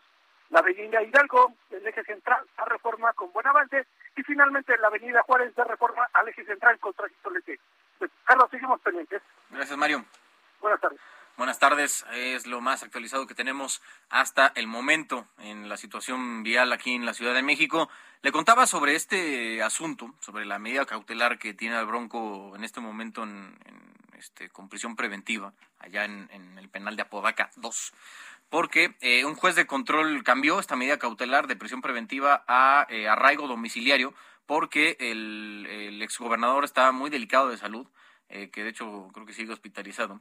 Y eh, pese a esto, el Bronco va a seguir en prisión preventiva porque no es la única acusación que tiene, tiene otra por el uso indebido de recursos públicos. Ya ven que usó a empleados y funcionarios de su gobierno en 2018 para recolectar las firmas y lograr el umbral necesario para su candidatura independiente pero y eso ya está aprobado, ¿no? Incluso ya fue sancionado por la vía administrativa, ahora vamos por, eh, o se está trabajando por la vía penal. Sobre este tema, eh, saludo a Daniela García, nuestra corresponsal en Nuevo León. Adelante con tu reporte, Daniela. ¿Qué tal, Carlos? Muy buenas tardes. Eh, así es, el día de hoy un juez cambió la medida cautelar del exgobernador de Nuevo León, Jaime Rodríguez Calderón, conocido como el Bronco, a arraigo domiciliario, era, estaba en prisión preventiva en uno, en uno de los procesos que lleva en su contra. específicamente estamos hablando del caso de abuso de autoridad. El exgobernador, hay que recordarlo, enfrenta dos procesos penales de abuso de autoridad por el caso de la requisa de Covía, que es en donde se ha pasado arraigo domiciliario, y el caso de delitos electorales del Senado, el caso de las broncofirmas, que fue cuando se desviaron recursos y tiempo de funcionarios públicos para obtener las firmas necesarias para su candidatura independiente en el 2018, buscando la presidencia del país. Esto pues, se dio a conocer el día de hoy. El juez habría tomado esta decisión basado en la mala salud que tiene el exgobernador del estado, ya que recordemos tiene un mes prácticamente internado en el hospital universitario derivado de complicaciones relacionadas de su salud. Él incluso comentó el día de hoy en sus redes sociales a través de su equipo legal que su salud sigue siendo delicada y se está cuidando, poniéndose en manos de los doctores. En este momento, pues bueno, lo que se sabe es que el juez de control Juan Roberto Ortiz modificó la medida cautelar de prisión preventiva, pero permanece la prisión eh, oficiosa por el delito electoral. Se está en espera de que se tome una decisión eh, también en ese mismo caso, Carlos, ya que la defensa legal del exmandatario lo ha solicitado para que el exgobernador pueda enfrentar, eh, número proceso en arraigo domiciliario número dos, de esta manera pudiera ser trasladado del hospital universitario a un hospital privado para recibir atención médica debido a la condición de salud que se encuentra en las últimas semanas, desde hace un mes que se encuentra interno en el hospital universitario. Bueno, pues gracias, estaremos pendientes de la situación eh, pues penal, ¿no? del Bronco y también de su situación de salud. Gracias, Daniela García. Seguimos pendientes, muy buenas tardes. Buenas tardes. Allá, pues, es que sí, parece que tuvo una complicación el Bronco, está delicado, ¿no? De, salud allá en, Nuevo León. Ojalá, ojalá este, se recupere el ex, el exgobernador. Por otra parte, la alcaldesa Carla Fiesco del municipio de Cuautitlán Izcalli, aquí en el Estado de México, informó que se adquirieron 85 patrullas por un total de 129 millones 786 mil pesos para reforzar la seguridad del municipio mediante el programa Más Seguridad. Las unidades fueron entregadas este jueves a la Comisaría de Seguridad Pública. Eh, la mandataria municipal confirmó que Cuautitlán Izcalli vive una situación complicada en materia de seguridad, pero en lugar de negar esta realidad, la va a enfrentar, indicó la eh, alcaldesa Fiesco, por lo que también aumentó en un 58% los recursos destinados a fortalecer a las autoridades encargadas de salvaguardar a los habitantes de este municipio. Para hablar un poco más de este caso, me da mucho gusto saludar a Mario López, comisario de Seguridad Ciudadana del municipio de Cuautitlán, Izcalli. Comisario, ¿cómo está? Buenas tardes. ¿Cómo estás, Carlos? Muy buenas tardes, a tus órdenes. Oye, cuéntanos cómo es el plan ahora, este eh, programa Más Seguridad que va a empezar a implementarse en el municipio de Cuautitlán Izcalli. Mira, Carlos, este es un programa que efectivamente nos surge el día de hoy. Es un proyecto de seguridad integral que se viene manejando desde el inicio de la administración y evidentemente con el apoyo de la presidenta municipal, la, la maestra Carla Fiesco, en el que precisamente es la convergencia de de todas las unidades administrativas que conforman el ayuntamiento, conformamos el ayuntamiento, con la finalidad de, pues, de llevar más seguridad a, todos los fiscalentes. ¿Y este, estas 85 patrullas nuevas eh, son para sustituir unidades más viejas o es para agregarse al parque vehicular de la Policía Municipal? Es para agregarse, Carlos, es para fortalecer precisamente eh, este esquema de seguridad que venimos planteando para tener mayor presencia en las colonias y tener una proximidad más, más, más eficiente con la sociedad en el sentido de tener más presencia y contacto con la misma para ir eh, restableciendo la confianza con los ciudadanos de Cuautitlán Izcalli, Carlos, y precisamente llegar a buen puerto con el tema de la seguridad que sabemos que es un tema complicado y que del que venimos adoleciendo. Claro. Oye, Mario, con este aumento de recursos, que según leí aquí las declaraciones de la alcaldesa del 58%, me imagino que la gente que ya que viva en el municipio de Cuautitlán Izcalli va a estar eh, esperando resultados relativamente pronto. Con qué es lo que están esperando con este programa que estábamos eh, comentando, qué es lo que esperan que tenga el impacto más eh, pronto o más a corto plazo que podría esperar la ciudadanía que resida en Cuautitlán Izcalli. Mira, Carlos, aquí estamos trabajando sobre dos frentes principales. O sea, los dos ejes primordiales es precisamente bajar la estadística derivado de todas esas acciones y todos los planes de seguridad que estamos desarrollando con, con la presidenta, en el sentido de que podamos mejorar incluso también en el segundo frente la, la imagen que tiene la, la policía municipal ante la sociedad. Eh, tú sabes que de acuerdo a cifras, a cifras del INEGI, pues evidentemente Iscali no está muy bien posicionado en temas de percepción de seguridad. Sin embargo, estamos hablando de percepción. En cuanto a estadística, me complace decirte también que derivado también de las cifras del secretariado, hemos eh, recibido la, la noticia por medio de las cifras oficiales que evidentemente estamos a la baja en algunos de los delitos más importantes de alto impacto, como lo es el robo de vehículos, el robo a transporte, la, no tenemos ningún feminicidio afortunadamente a la fecha, no contamos con ningún alertamiento de género y, vamos vamos caminando en eso. La estrategia se basa en estos dos frentes, eh, estadística y percepción. ¿Y cuál es eh, la tarea que dirías va a ser la prioridad de ahora en adelante para la Policía Municipal de Cotitlán Izcalli? Mira, la prioridad es seguir dando eh, seguridad a todos los fiscalenses, estar en posibilidad de atender todo tipo de emergencias en un tiempo no mayor a cuatro o cinco minutos después de que se genera un llamado. Esa es la prioridad y, y yo creo que otro punto importante, volviendo a la percepción, es poder restablecer eh, el tejido social y la buena convivencia de, de los cuerpos de seguridad con la ciudadanía para precisamente generar una mejor percepción y caminar de las manos para, para tener un Iscali más seguro. Pues estaremos pendientes qué sucede con esta entrega, está, además de la entrega de las patrullas que nos eh, decías, eh, Mario, que se agregan ¿no? al parque vehicular de la, de la Policía Municipal, que cuáles son los resultados del programa Más Seguridad allá en el municipio de Cuautitlán Izcalli. Mario López, comisario de Seguridad Ciudadana de este municipio mexiquense, gracias por estos minutos para el, el Heraldo Radio.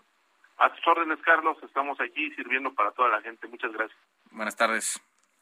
Gracias al comisario Mario López por eh, estos tiempos para este tiempo para la eh, para la emisión de la tarde de noticias aquí en Heraldo Radio. Ayer estamos comentando antes de irnos a, un corte sobre esta emisión de bonos que iba a hacer Pemex para eh, tratar de manejar la deuda multimillonaria que tiene con sus proveedores de eh, más de 270 mil millones de pesos. Y eh, les estaba diciendo ayer que iban a tratar de colocar 2 mil millones de dólares en bonos, o sea, en, deuda corporativa, en deuda de, Pemex, con vencimiento en el 2029 para eh, pues, ahí tratar un poco de manejar lo, la, deuda y darse por, por, pagadas ciertas facturas que hayan sido emitidas, me parece, antes de mayo de este año y eh, ahí ir saneando de alguna forma las finanzas de la empresa productiva del Estado. Ya tenemos resultados de esta colocación. La compañía solamente vendió 1.500 millones de dólares en bonos con eh, vencimiento en 2029 y em, faltaron 500 millones. El, el tema crucial aquí es que subieron 0.50% la tasa que van a pagar cuando estos eh, bonos venzan, ¿no? Dentro de. Dentro de siete años en vez de, lo querían vender en 8.75%, el, la tasa cupón, que le llaman, que es al final lo que va a pagar de rendimiento cuando este eh, bono sea cobrable en, 2029, la subieron a 9.25%, que es una subida, un, ajuste de 0.50%, que suena como poco, pero si estamos hablando de 1.500 millones de dólares que fueron colocados, es una cifra brutal. Y más porque este, esta decisión se está tomando en, 2022 y casi casi están pateando el bote para que sea bronca de quien sea designado director general o directora general de Pemex en el próximo sexenio. O sea, esta, esta, entre comillas, bomba le va a explotar a quien sea el próximo o la próxima directora de Pemex.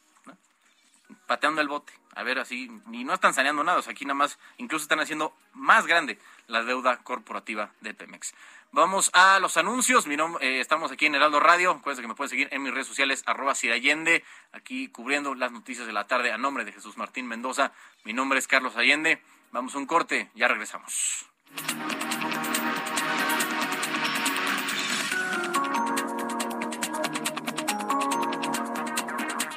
Escuchas a Jesús Martín Mendoza con las noticias de la tarde por Heraldo Radio, una estación de Heraldo Media Group. Heraldo Radio 98.5 FM, una estación de Heraldo Media Group, transmitiendo desde Avenida Insurgente Sur 1271, Torre Carrachi, con 100.000 watts de potencia radiada.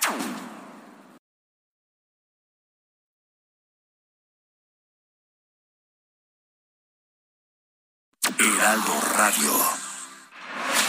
Escucha las noticias de la tarde con Jesús Martín Mendoza. Regresamos. Llega con todo. 3x2 en todos los vinos de mesa, whiskies, rones, aguardientes, vodkas y además pantalla LG de 50 pulgadas a solo 8,990 pesos. Con Julio, lo regalado te llega. Solo en Soriana. A junio 2. Evite el exceso. Consulta modelo participante. Aplica restricciones.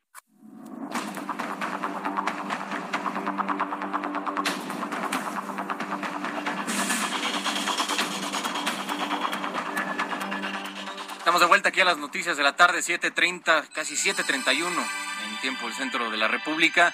Oigan, con una eh, noticia, casi último momento, una explosión por eh, acumulación de gas, en, como teoría preliminar, en la colonia Santa Rosa de la alcaldía Gustavo Madero, sobre la avenida 7 y la calle 34. Dejó como saldo varios heridos. El reporte lo tenemos con mi compañero Alan Rodríguez. Adelante, Alan, ¿qué es lo que sabemos de esta explosión en la alcaldía Gustavo Madero?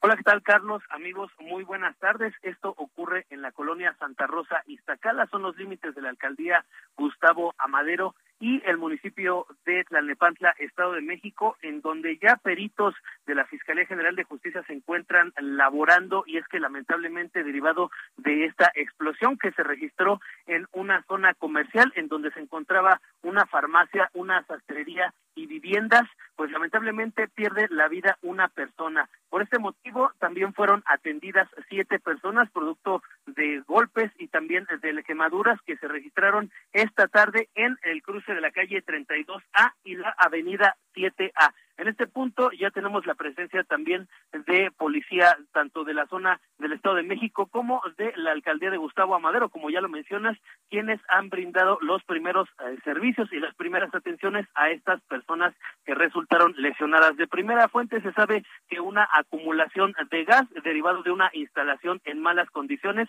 fue lo que provocó este fuerte estallido que se escuchó en varias calles a la redonda. Por lo pronto, el reporte que tenemos. Gracias, Alan. Estamos al pendiente. Buenas tardes. Estamos pendientes. Según información que va llegando, varias, eh, una mujer de 36 años resultó lesionada de eh, con 70% de quemaduras.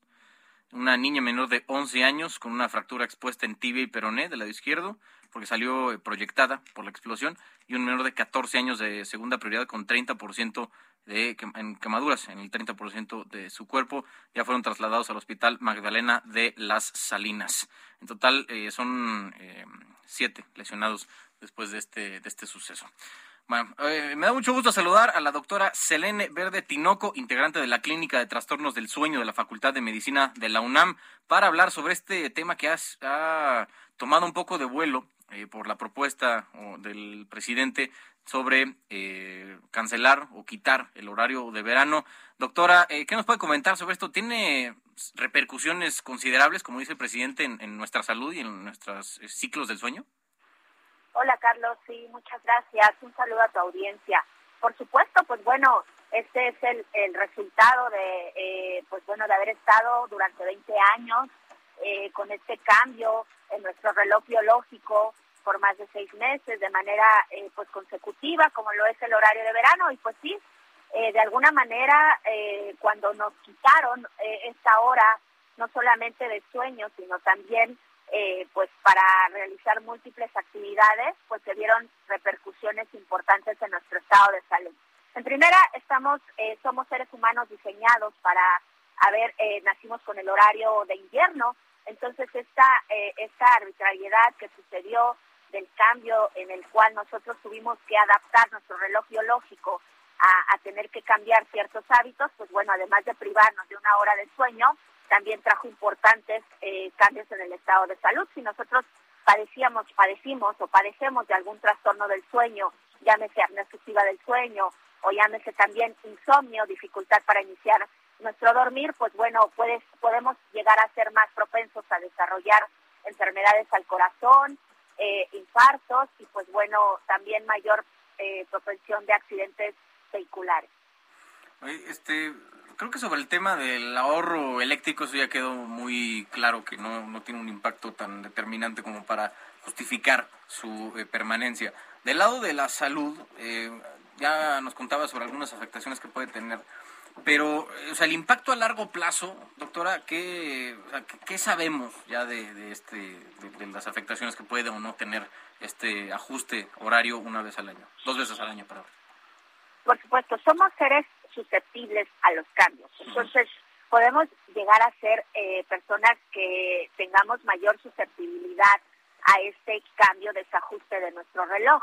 Es decir, puedo llegar a tener que adaptarme hasta un mes, pasar hasta tres o, seis meses en que yo me adapte a este cambio de horario y después se viene la improvisación o el, ajuste del siguiente horario. Entonces, este, doctora, ¿cómo cuánto tarda en promedio una persona en, o sea, acostumbrarse, ¿no? Al cambio de, una hora, por ejemplo. Ha habido estudios, Carlos, que refieren de uno a tres meses en la adaptación de este cambio de horario. O sea, y eso como ajuste que tenemos, no sé, justo en los primeros tres días que sí, a lo mejor uno se siente como descanchado, y es, es nada más una ilusión, o sea, de, que de verdad se tarda un mes nuestro cuerpo en acostumbrarse. Por supuesto, además debemos ser eh, eh, también reales en que en la actualidad hay también eh, pues otros factores que interfieren sobre nuestra calidad del sueño. Llámese que utilizamos dispositivos electrónicos para dormir, utilizamos también ciertas condiciones que no favorecen esta calidad del sueño. Por lo tanto, pues bueno, además de que me estoy durmiendo una hora más tarde, pues ahora me estoy despertando una hora más tarde, una hora más temprano, quiero decir. Entonces con ello, pues bueno, lo que ocasiona es que yo durante el día presente síntomas de fatiga, somnolencia excesiva diurna, es decir, cansancio, y pues bueno, también cambios importantes en el, en el estado de, del, del humor, ¿no? Sí, es que justo me quedé pensando por eso, porque em, la Secretaría de Salud a nivel federal también como mencionó el insomnio, sobrepeso y varios otros padecimientos que están muy presentes en, entre los mexicanos. Y eh, nada más para saber qué, qué, tanto es la incidencia en esos, eh, entre esas enfermedades, este ajuste o no, y de qué forma llega a afectar el cambio de horario. Por supuesto, son eh, el sobrepeso, la obesidad y la hipertensión son enfermedades crónico-degenerativas que están altamente relacionadas con los trastornos del dormir. Si nosotros tenemos una mala calidad del sueño, pero además tenemos algún trastorno del sueño no detectado, llámese síndrome de apnea obstructiva del sueño, movimientos de extremidades, bruxismo, insomnio, entre otros, podemos llegar a desarrollar también estas enfermedades ya que durante la noche, pues nuestra arquitectura de sueño, nuestra noche debe de cumplir ciertas etapas y funciones. Cuando nosotros no las llevamos a cabo, pues es que existe la mayor probabilidad de poder desarrollar estas enfermedades. Pasamos una tercera parte de nuestra vida durmiendo como seres humanos. A lo largo de nuestra vida, pues bueno, pocas veces encaminamos la importancia de lo que es un sueño saludable. Entonces, desde el punto de vista clínico médico, sí se recomienda que se suprima el, horario de verano. Sí, estamos eh, diseñados para haber eh, vivido, siempre estar bajo eh, los principios del horario de invierno. Entonces, nuestra calidad del sueño se ve sí o sí afectada con el horario de verano. Perfecto. Pues doctora Selene Verde Tinoco, integrante de la Clínica de Trastornos del Sueño de la Facultad de Medicina de la UNAM, gracias por estos minutos para Heraldo Radio. Gracias, Carlos. Un saludo a la audiencia un saludo de vuelta a la doctora. Oigan, antes de irnos con el ingeniero Carlos Álvarez, eh, a Concorte a las 4 de la tarde, hoy, tiempo del centro de México, se formó ya la primera depresión tropical de la temporada en el Océano Atlántico, a partir de los remanentes del huracán Ágata y eh, una zona de inestabilidad ahí cercana. Esta tormenta tropical ya fue nombrada como Alex se localiza más o menos a 120 kilómetros al nor-noroeste de Cozumel y a 50 kilómetros al suroeste de Cabo Catoche, allá en Quintana Roo. Esta depresión tiene vientos máximos sostenidos de 55 kilómetros por hora, rachas de hasta 75 y desplazamiento hacia el norte a 7 kilómetros por hora. Esto va a provocar allá nuestros eh, que nos estén escuchando en Quintana Roo, toda la península de Yucatán, lluvias intensas y muy fuertes en los tres estados que conforman la península, Quintana Roo, Campeche y Yucatán, y vientos con rachas de 60 a 70 kilómetros por hora, con oleaje elevado de 2 a 3 metros de altura en costas de Quintana Roo y Yucatán. Es la información que tenemos en este nuevo fenómeno meteorológico en las costas mexicanas. Y ahora sí es momento de saludar al ingeniero Carlos Álvarez, presidente de México Comunicación y Ambiente. A propósito, eh, ingeniero, de que el domingo, eh, domingo 5 de junio, además de que hay elecciones en seis estados de este país, es el Día Mundial del Medio Ambiente. ¿Cómo está, ingeniero? Buenas tardes. Buenas tardes, Tocayo. Mira, sí, cuéntanos voy a tratar de hacer un resumen de lo que ahora se llama, ahora el señor Carstens, nuestro exsecretario de Hacienda en el gobierno de Peña Nieto, que está por allá arriba en un banco muy importante a nivel global, habló del cisne verde. Ándale, el cisne verde.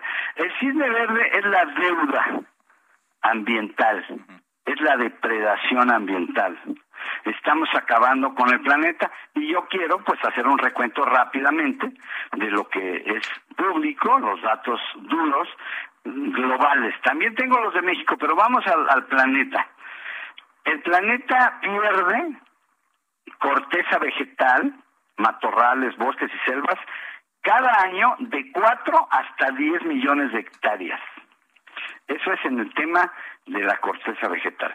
El informe del planeta vivo que nos dio WWF, que es el Fondo Mundial de la Naturaleza, nos lo dio en el 2018, dice que en los años de 1970 al 2014, en 44 años, perdimos el 60% de las poblaciones globales de peces, aves, mamíferos, anfibios y reptiles y América Latina es el campeón mundial.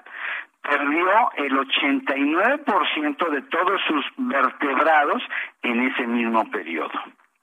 El modelo agropecuario que hoy tenemos a nivel global, porque nos gusta la lechita, con la carnita, ¿verdad? Queremos leche y carne. Bueno, pues destruimos corteza vegetal para que las vacas puedan pastar, pero el metano que nos regalan las vacas está calentando el planeta.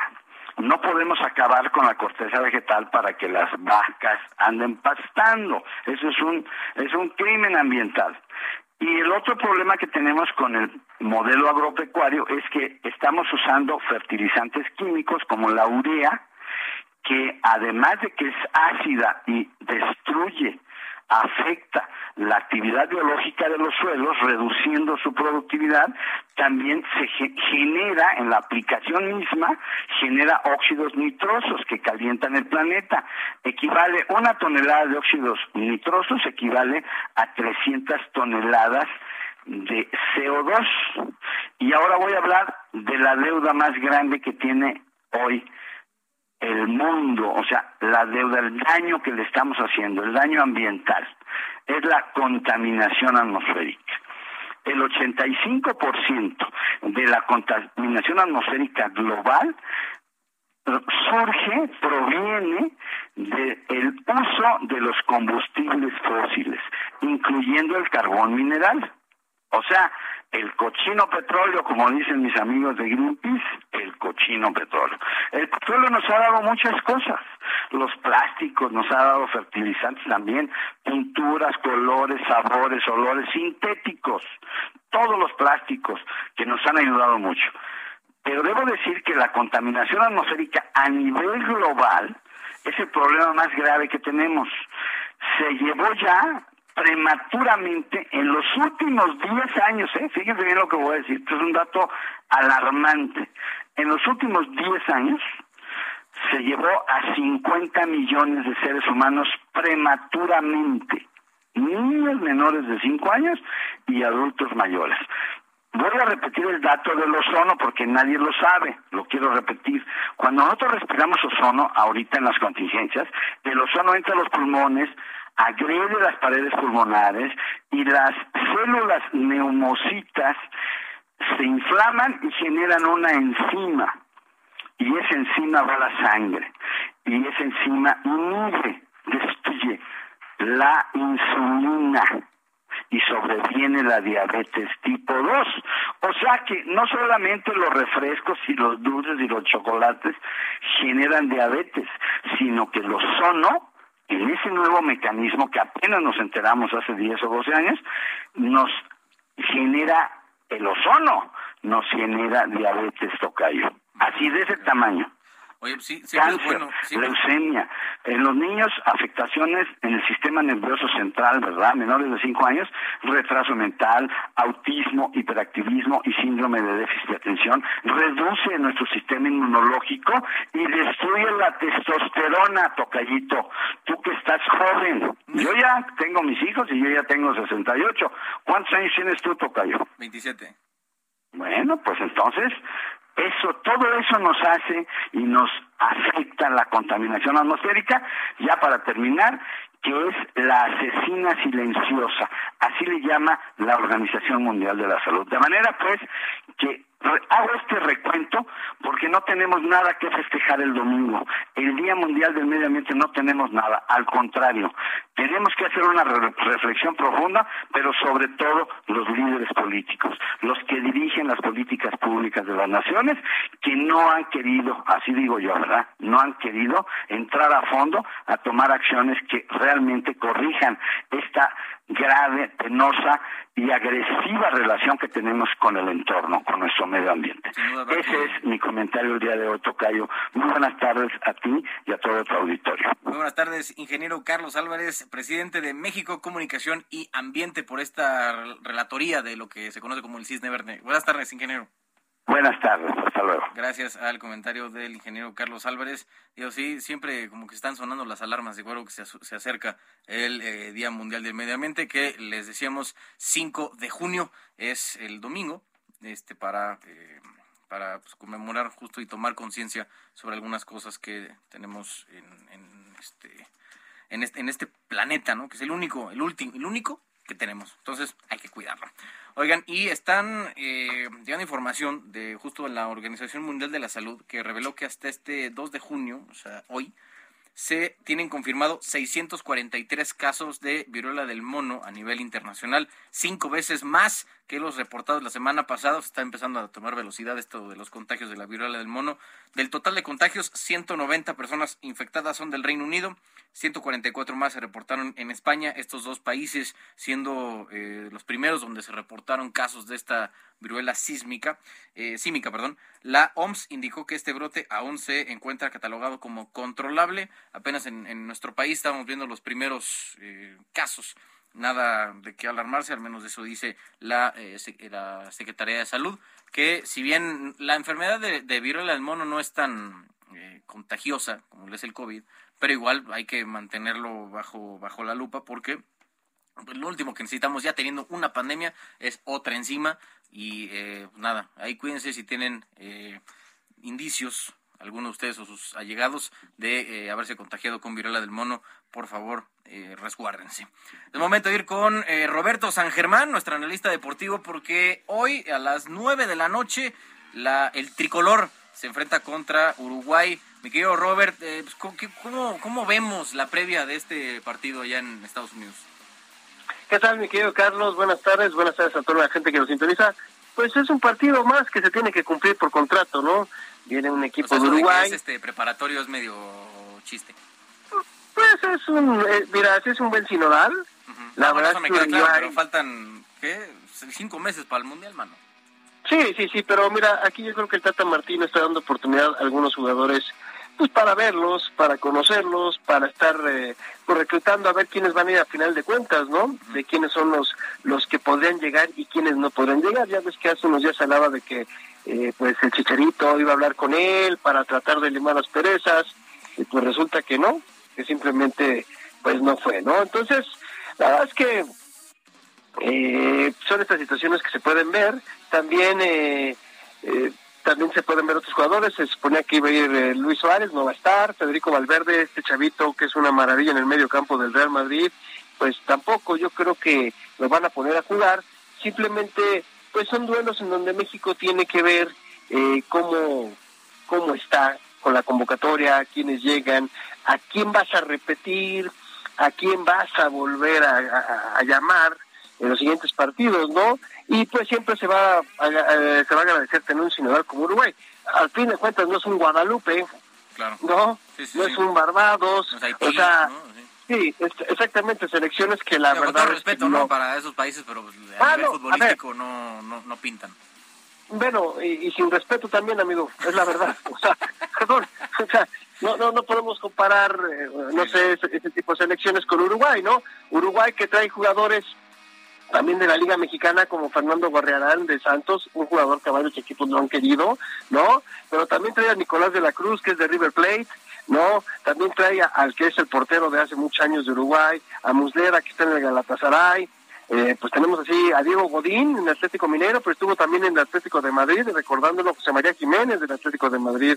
Entonces, creo que trae un equipo muy competitivo y que le va a costar trabajo a México, ¿eh? Hay que decirlo, son tosudos, es un equipo que no deja un balón sin luchar. Creo que va a ser una buena prueba para lo que quiere el Tata Martino, mi querido amigo. Entonces, también viene Edison Cavani, un jugador que se ha hablado mucho, también está el Diente López de, Tigres. Se habla mucho de Edison Cavani porque hay que recordar que Edison acaba de salir de haber jugado en el Manchester United, no le fue bien, y se habla que pudo haber sido eh, reclutado por el equipo de Monterrey, que se le ofrecieron a los Rayados y que Rayados dijo que no. También se habla que Cavani podría llegar al Boca Juniors y él quiere ir a jugar a Boca Juniors. Entonces, pues es una selección que le va a costar trabajo a México, ¿eh? Oye, hay un jugador, no me acuerdo ahorita su nombre, que está en el Arsenal, ¿no? Chavito igual. ah, Flores. Marcelo Flores, el, mexicano. Ese, mira, ese chavito es bastante bueno, bastante bueno. Yo creo que en México de repente hablamos mucho de los procesos y hay que llevarlos, ¿no? En otros países un chamaco de estos, pues lo debutas porque lo debutas. Así de simple en una selección. porque pues también pues, órale, papi. Vas, o sea, para eso, para eso los traes, ¿no? Para eso, para eso juegan así, para eso todos ese tipo de cuestiones. El problema es que en México, acuérdate, mi querido Allende, hay una cosa y que no hemos podido superar el famoso tema de las vacas sagradas. hay jugadores que aunque ya no están para jugar, lo siguen llamando, amigo. Entonces, pues esos jugadores, la verdad es que le quitan cabida a los nuevos. Entonces, mientras pase esto y alguien no tenga los pantalones suficientes y pensamos que en algún momento lo iba a tener el, señor este Tata Martino, pues se dio cuenta que era muy complicado en México hacer eso. Él pensó, dijo, ya llevo aquí a México, hago lo que yo quiero. Sí, como no, señor. Aquí usted se va a dar cuenta de lo que pasa. Hay cuates que pudiéramos que tienen secuestrada la selección, se dice que hay algunos que son los que manejan. Pues sí, vemos que de repente pues se pelean entre ellos, este hacen fiestas, unos invitan, otros no se invitan, pues se enojan, se agarran a golpes, porque se supone que ese es el problema del chicharito, ¿eh? el chicharito, sí, el chicharito se armó una fiestecita por ahí y le costó la chamba a dos, tres personas de la federación, porque pues les pidió, ya sabes, que dejaran de entrar unas chavas, este, el, el mismísimo este Tecatito se dice que se agarró golpes con él, pero son varias situaciones que se han vivido. Padrísimo. Tus amigos, sí, padre, padre, ya luego, sabes, esas, luego nos preguntamos por qué no juegan bien, ¿no? Si no, si ni se llevan entre ellos, pues así como queremos llegar al, quinto partido y soñar y todo el rollo. Pero pues, amigo, acuérdate que eso siempre ha pasado, ¿eh? Sí, yo sé. Hay selecciones que, bueno, hay equipos en que no se hablaban. A ver, hay un caso clarísimo. Cristiano Ronaldo, tú le puedes preguntar cómo se llamaba con Wayne Rooney y con varios en el Manchester United no se hablaban. Pero cuando se ponen a jugar, eran una maravilla. Porque son profesionales, amigo. Esa es la, diferencia. Ya acá yo creo que llega como a invadir el tema personal al, profesional, ¿no? Que en estricto sentido no debería, pero pues ya ves que ya sabes cómo son. Pues Luego se caldean los ánimos a nivel personal. Pues se supone que no debería de llegar, pero pues llega y pues si llega, pues hay que afrontar cómo son las cosas, ¿no? Pues lo hablas y ya a ver, no toda la gente te cae bien con la que trabajas, ¿eh? No, no fuerza. Es lo que yo digo. Es más, si ni miembros de tu familia luego te caen bien, ¿no? Eh, eh, exacto, exactamente, así a lo que voy. O sea, entonces también yo creo que son situaciones que debemos de ver todos y pues también hay que entenderlas. Pero mira, a ver qué pasa hoy por la noche. Este duelo es a las nueve de la noche. Un partido, pues que la verdad es que es tan intrascendente como... ¿Qué te gusta decir? La crayola blanca. Exacto, No hay más. O sea, así como una crayola blanca exactamente en tu vida. Doctor San Germán, gracias por este tan entusiasmado análisis del tricolor. Fuerte abrazo. Pues, igualmente, señor Allende, cuídese mucho. Abrazo. Fuerte abrazo. Bueno, y hasta llegamos al final de esta emisión de hoy, jueves 2 de junio del 2022. Estas fueron las noticias de la tarde de Heraldo Radio con Jesús Martín Mendoza. Mi nombre es Carlos Allende, cubriendo al caballero Jesús Martín. Me puedes seguir en mis redes sociales como arroba Allende. Nos escuchamos mañana, 6 en punto, 98.5 de FM. Me gusta esa barbita. Esto fue las noticias de la tarde con Jesús Martín Mendoza. Heraldo Radio 98.5 FM, una estación de Heraldo Media Group, transmitiendo desde Avenida Insurgente Sur 1271, Torre Carrachi, con 100.000 watts de potencia radiada. Hey, it's Danny Pellegrino from Everything Iconic. Ready to upgrade your style game without blowing your budget? Check out Quince. They've got all the good stuff, shirts and polos, activewear and fine leather goods all at 50 to 80% less than other high-end brands. And the best part? They're all about safe, ethical, and responsible manufacturing. Get that luxury vibe without the luxury price tag. Hit up quince.com slash upgrade for free shipping and 365-day returns on your next order. That's quince.com slash upgrade.